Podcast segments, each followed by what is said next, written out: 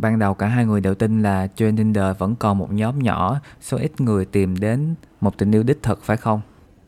Đúng rồi, có những người trên Tinder giống như tao, con gái thì chắc chắn sẽ có những người giống như vậy là con trai. Tao không nghĩ là mọi thứ là trăm phần trăm, ví dụ như mọi người nói là ồ thì Tinder là đa phần là gạt chịch này kia, nhưng mà tao thì nghĩ là như bản thân tao chơi Tinder đi, tao cũng đâu có quan niệm về cái chuyện đó đâu thì tại sao là chắc chắn là cả những người con trai trên Tinder đều đều sẽ quan niệm như vậy đúng không?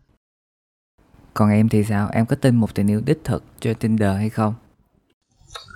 Thật ra thì cái chuyện là tình yêu trên Tinder thì nó có. Nó đã xảy ra. Nó vẫn xảy ra. Chỉ là nó không xảy ra với chúng ta mà thôi anh ạ. Anh hiểu đấy không? Có nghĩa là nó xảy ra với bất kỳ tất cả mọi người. Mọi người đều tin là điều đó nhưng mà không xảy ra với chúng ta đúng không trừ chúng ta ra ra ủa, nói nghe câu đau lòng vậy trong một cuộc khảo sát trên 191 người vào năm 2015 ở Mỹ về mối quan hệ friend with benefit đã cho kết quả như sau. 26% vẫn duy trì mối quan hệ xét mà không ràng buộc. 28% trở thành bạn bè. 15% trong số đó nên duyên với nhau. 31% mỗi người chọn một con đường riêng. Bạn có thấy điểm gì khác lạ trong cuộc khảo sát này hay không? Có đến 43% vẫn duy trì mối quan hệ bạn bè và nên duyên với nhau. Không biết bạn có bất ngờ về điều này hay không chứ bản thân mình mình rất là bất ngờ về điều này luôn á. Con số này rất là ấn tượng, mình không nghĩ nó sẽ cao như thế luôn. Sau một thời gian tìm hiểu qua internet, bạn bè, trải nghiệm thực tế thì mình đã rút ra rất là nhiều điều hay ho để nói về Friend with Benefit. Và mình tin rằng đây sẽ là chủ đề có rất nhiều người tò mò, quan tâm về nó nên mình quyết định sẽ nói về chủ đề Friend with Benefit ngay và luôn. Nhưng nói gì thì nói thì phải vào intro trước nha. Các bạn đang nghe Ghi Đông Radio, podcast chia sẻ như mà học về đời sống, tâm lý và tình yêu, nơi truyền cảm hứng tích cực về mọi khía cạnh trong cuộc sống dưới góc nhìn của một người trẻ. Và bây giờ hãy giữ chặt Ghi Đông và cùng mình khám phá nhé. Nói sao ta, Friend with Benefit cũng chính là chủ đề mà mình nghĩ rằng mình sẽ làm từ rất là lâu rồi. Khi bắt đầu viết thì mình không biết viết cái gì về nó cả. À, không phải không biết viết về cái gì mà là không biết viết như thế nào để cho mọi người dễ hiểu và truyền tải hết những điều mình muốn nói. Và khi quyết định sẽ làm podcast thì chẳng có lý do gì mình mình không nói về nó cả. Trong một số trường hợp thì nói sẽ dễ dàng hơn việc viết phải không nào?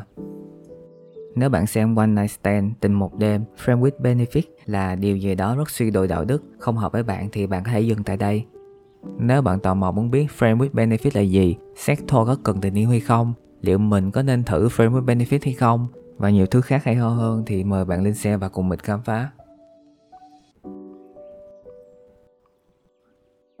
Bạn còn nhớ những con số khảo sát mà mình đã kể ở trên hay không? Ngoài những con số thì mình cũng đã kết nối với hai người bạn của mình, một người ở miền Nam và một người ở miền Bắc để xem coi cái quan niệm của họ nghĩ gì về những mối quan hệ trên Tinder, sự khác nhau về vùng miền văn hóa có ảnh hưởng về quyết định của họ hay không. Và bạn cũng đã nghe được kết quả rồi đúng không nào? Từ những con số ấy thì mình đã rút ra được một nhận xét đó là dù bạn đến với nhau vì điều gì đi nữa, nhưng thứ gắn kết tình cảm đó chính là cảm xúc và cảm xúc chính là điều quan trọng nhất để hiểu hơn về Emotional Connection thì bạn có thể nghe lại số podcast trước của mình về demisexual người Á tính. Riêng trong số này thì mình chỉ nói về Friend with Benefit mà thôi. Mình sẽ chia thành hai phần để bạn dễ theo dõi. Phần 1, Friend with Benefit là gì? Xét có continue tình yêu hay không? Phần 2, bạn là sói hay cừu? Liệu bạn có nên thử Frame with Benefit hay không? Trong phần 1, mình sẽ giải thích rõ hơn về Frame with Benefit, các cấp bậc hẹn hò trong tình yêu của người Việt và người phương Tây người Việt và người nước ngoài nghĩ gì về Frame with Benefit. Ở Việt Nam, thông thường các bước hẹn hò sẽ là tìm hiểu flirting, yêu nhau, love, làm tình, sex. Ở các nước phát triển khác như Mỹ sẽ chia thành hai hướng cơ bản như hẹn hò cho vui, casual dating và hẹn hò nghiêm túc, committed relationship. Trong casual dating là đẻ ra one night stand, tình một đêm hay friend with benefit bạn tình. Nếu được phân thành các cấp bậc hẹn hò theo mức độ yêu đương gắn bó thì thấp nhất là one night stand, cao nhất là lover, bạn bè, người yêu và friend with benefit nằm ở giữa. Nghĩa là những người chọn friend with benefit không có nhu cầu tiến xa hơn để trở thành người yêu. Họ sẽ không xem vào cuộc sống của nhau, chỉ có thể là make friend and make love. Quay cuộc trò chuyện giữa mình và người bạn. Thì nó sẽ là friend with benefit theo đúng nghĩa vì định nghĩa của friend with benefit là phải đi từ bạn lên đến là một mối quan hệ bạn bè có lợi ích tức là nó nó giống như kiểu là trên tình bạn tình yêu ấy à. theo, theo, theo quan điểm quan quan quan điểm của em này quan điểm anh như thế là như thế còn nó không chỉ đơn giản là kiểu gặp nhau gì để chỉ hợp nhau mà chỉ để chỉ thì nó chỉ là set mate thôi thì nó ừ. không phải là friend with benefit đừng biến đừng à. biến tấu cái định nghĩa đó đi Trước khi lên kịch bản cho số podcast lần này thì mình đã làm một cuộc khảo sát nhỏ trên Facebook và hỏi một số người bạn của mình về Friend with Benefit. Kết quả tất cả đều giống nhau là chỉ have sex khi có tình cảm. Bạn có biết là cụm từ Friend with Benefit được nhận hơn 46.000 lượt follow trên Quora, website Q&A hỏi đáp hàng đầu của thế giới. Các câu hỏi trên Quora đều xoay quanh Chia tay rồi thì Friend with Benefit được không?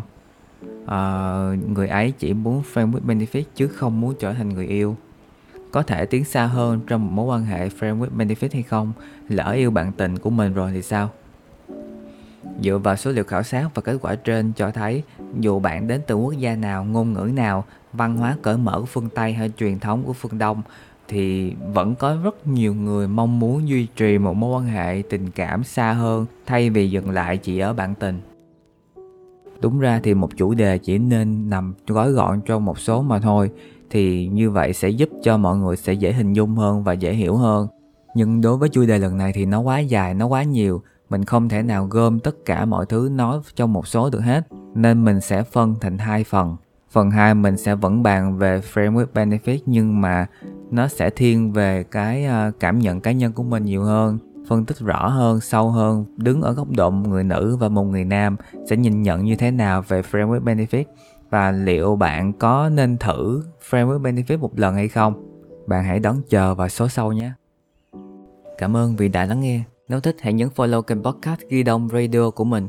Mình là thanh minh. Hẹn gặp lại các bạn vào những số podcast sau.